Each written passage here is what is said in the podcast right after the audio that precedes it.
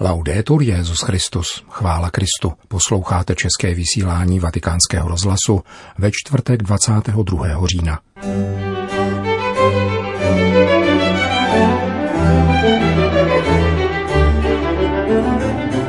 Prozatímní vatikánsko-čínská dohoda ohledně jmenování biskupů byla prodloužena o dva roky. Pandemie si žádá opatrnost, nikoli v teror, říká lékař a pařížský arcibiskup Michel Opetý. Terorista nereprezentuje Mohamedovo náboženství, řekl prostřednictvím svého delegáta vrchní sunický imám Al-Tajib při mezináboženském setkání na římském kapitolu. Dnešním pořadem provází Milan Glázer.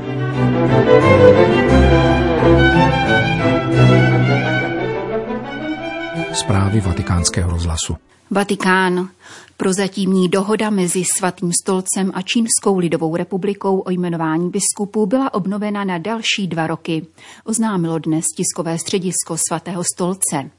V den, kdy vypršela platnost původní dohody podepsané 22. září 2018 v Pekingu, hovoří vatikánské tiskové prohlášení o jejím kladném dopadu.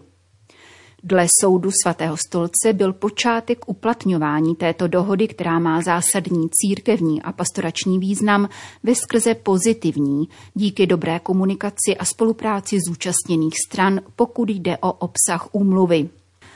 Svatý stolec proto zamýšlí pokračovat v otevřeném a konstruktivním dialogu, zaměřeném na podporu života katolické církve a dobra čínského národa, sdělilo tiskové středisko. Vatikánské tiskové prohlášení doplňuje obsáhlý článek, zveřejněný v deníku svatého stolce, který vysvětluje důvody dnešního kroku.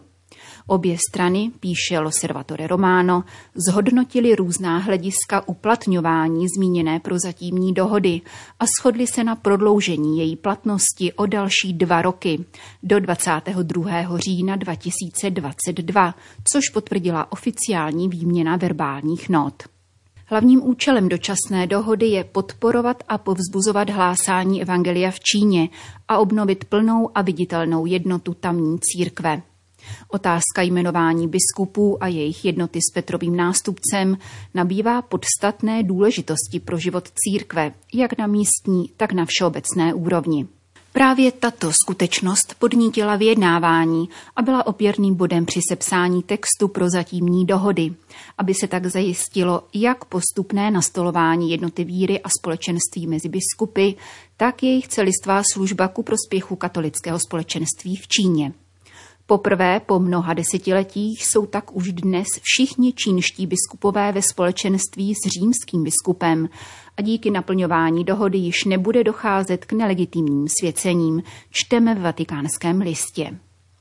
Deník svatého stolce dále upozorňuje, že prozatímní dohoda neřeší veškeré otevřené otázky či situace v čínské církvi, které dosud vyvolávají znepokojení, nýbrž výlučně téma biskupských jmenování.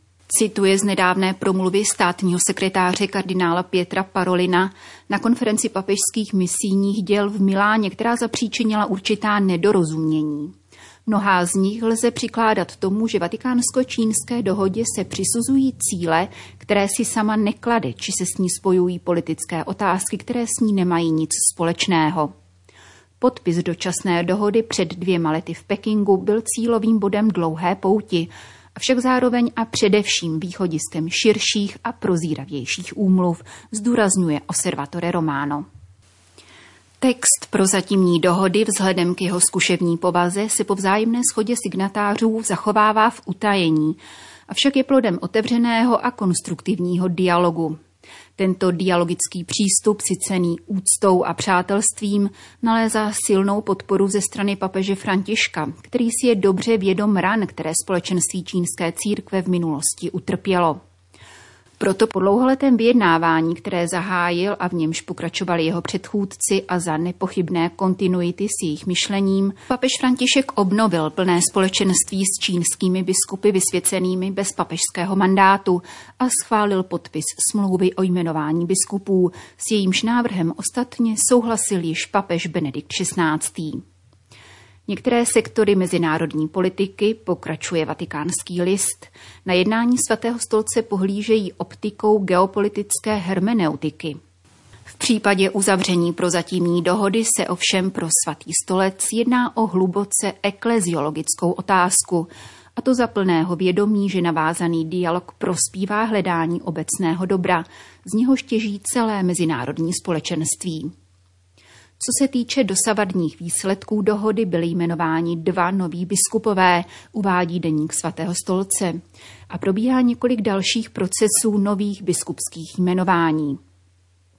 Ačkoliv statisticky se to jeví jako mizivý výsledek, v každém případě se jedná o dobrý začátek, za naděje, že postupně budou dosaženy další kladné cíle.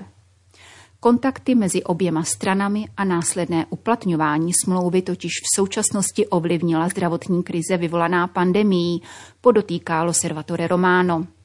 Nicméně aplikace dohody a účinná, stále aktivnější účast čínského episkopátu je velice důležitá pro život katolické církve v Číně a zrcadlí se ve všeobecné církvi. Do tohoto kontextu je třeba umístit další pastorační záměr svatého stolce, tedy pomoci dlouhodobě rozděleným čínským katolíkům, aby vydávali signály ke smíření, spolupráci a jednotě, což přispěje k novému a efektivnějšímu hlásání Evangelia v Číně. Je nutno uznat, uzavírá vatikánský deník, že v Číně přetrvává nemálo situací působících veliké utrpení. Svatý stolec si je této skutečnosti hluboce vědom, má ji na zřeteli a neopomíjí na ní upozorňovat čínskou vládu, aby podpořil zdárnější výkon náboženské svobody. Čeká nás ještě dlouhá cesta, na níž nebudou chybět obtíže. Svatý stolec proto vyjadřuje přání, že obnova prozatímní dohody přispěje k vyřešení dosud otevřených otázek společného zájmu, které se týkají zejména života čínských katolických obcí, i k podpoře mezinárodního mírového horizontu ve chvíli, kterou na světové rovině poznamenává četné napětí. Paříž. Každý den jsme zasypáváni čísly o počtech nakažených a úmrtí způsobených koronavirem, která rozsévají ve společnosti strach. My ale nepotřebujeme strach, nýbrž obyčejnou opatrnost a zdravý rozum, abychom se opravdu vyrovnali s problémem, varuje pařížský arcibiskup Michel Opety. Není to poprvé, co arcibiskup hlavního francouzského města apeluje v souvislosti s pandemí na zdravý rozum. Sám má za sebou dvě desetiletí lékařské praxe a ve chvíli, kdy byl nový koronavirus a jeho léčba ještě velkou neznámou, hlásil se jako dobrovolník do nemocnice, kdyby byla o lékaře nouze. K tomu nicméně nedošlo. Nyní v rozhovoru pro vatikánský rozhlas volá po návratu k realitě a zachování střízlivého pohledu na proporce choroby COVID-19. Připomíná, že daleko více lidí umírá na infarkt nebo nádorová onemocnění. Kdyby nás každý den v tisku informovali, kolik lidí zemřelo na rakovinu, byli bychom vystrašeni ještě daleko víc, konstatuje arcibiskup Opetý. Nous nous intéressons bien même, donc nous devons être précautionneux les uns vis-à-vis des autres. Mais précautionneux ne veut pas dire... Záleží nám na společném dobru a měli bychom být tedy navzájem ohleduplní. Opatrnost ovšem neznamená teror nebo atmosféru násilí. Vidím, že ti, kdo dokonale nesplňují stále se měnící zásady chování, jsou vystaveni agresi dokonce i fyzické. Zachází se s nimi takřka jako s vrahy. Je zřejmé, že toto je přehnaný přístup k opatrnosti. Té je samozřejmě potřeba, je to naše povinnost, rovněž jako křesťanů. Nejvíc ze všeho nám v tom všem ale schází zdravý rozum.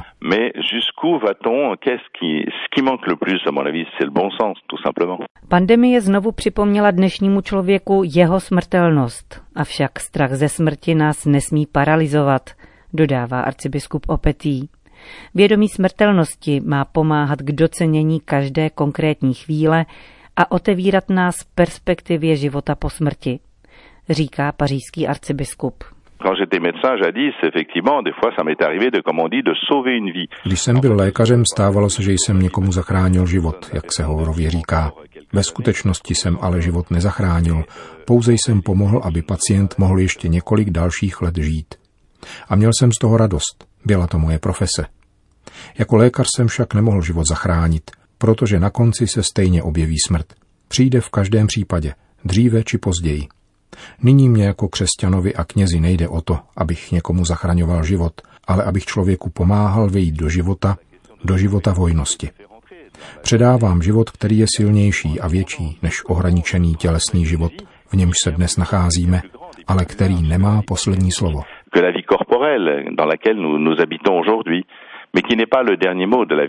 Říká pro vatikánský rozhlas pařížský arcibiskup Michel Opetý.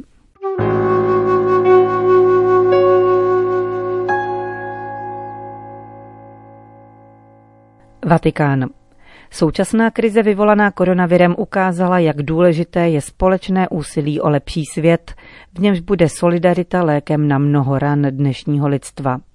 Po setkání s papežem Františkem o tom mluví předseda Mezinárodního výboru Červeného kříže Péter Maurer.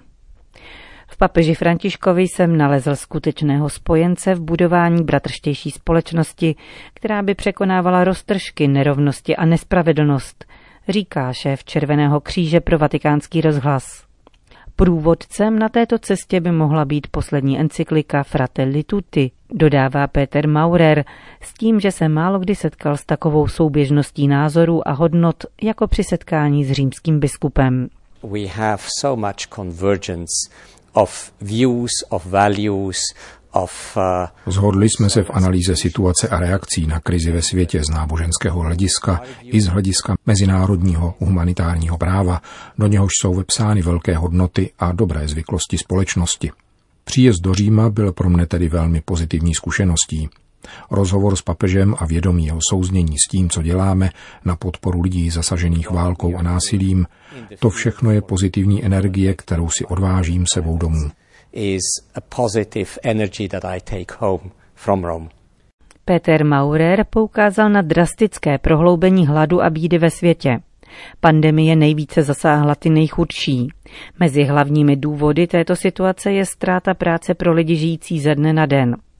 Jak dodal předseda Mezinárodního výboru Červeného kříže, největší úsilí vynakládá jeho organizace na pomoc v Africe a na Blízkém východě. Mezi nejkrizovější regiony zahrnuje Sahel, pobřeží Čadského jezera, oba Súdány, obě Konga, země afrického rohu a dále Sýrii, Jemen a Irák.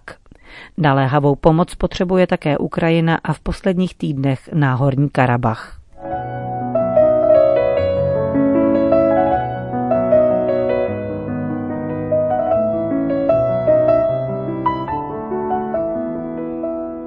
Řím. Na úterním mezináboženském setkání na římském kapitolu zazněla také slova vrchního imáma a šejka z Al-Azhar Ahmeda al-Tajiba, který se vyjádřil i k nedávné brutální vraždě Samuela Patyho. Tento středoškolský učitel z hodou okolností také člen židovské obce byl bestiálně zavražděn s tětím hlavy, poté, co byl nejprve na sociálních sítích osočován a bylo mu vyhrožováno smrtí, protože ukázal studentům karikaturu z časopisu Charlie Hebdo ačkoliv se s jejím obsahem nijak nestotožňoval, ba naopak. Vražda vyvolala ve Francii velké manifestace odporu a solidarity. Poselství přední autority sunnického islámu přečetl v Římě Mohamed Abdel Salam Abdelatif, generální sekretář výboru pro mezilidské bratrství.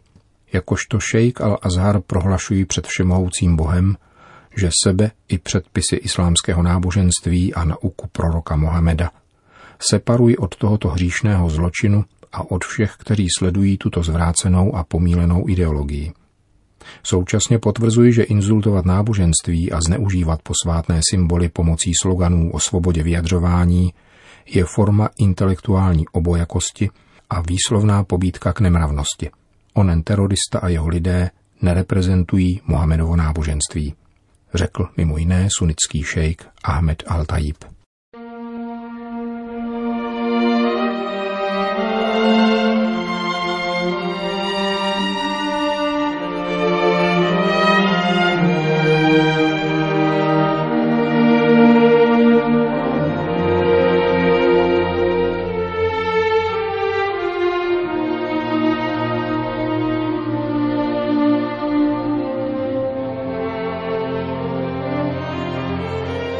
Končíme české vysílání vatikánského rozhlasu. Chvála Kristu. Laudetur Jezus Christus.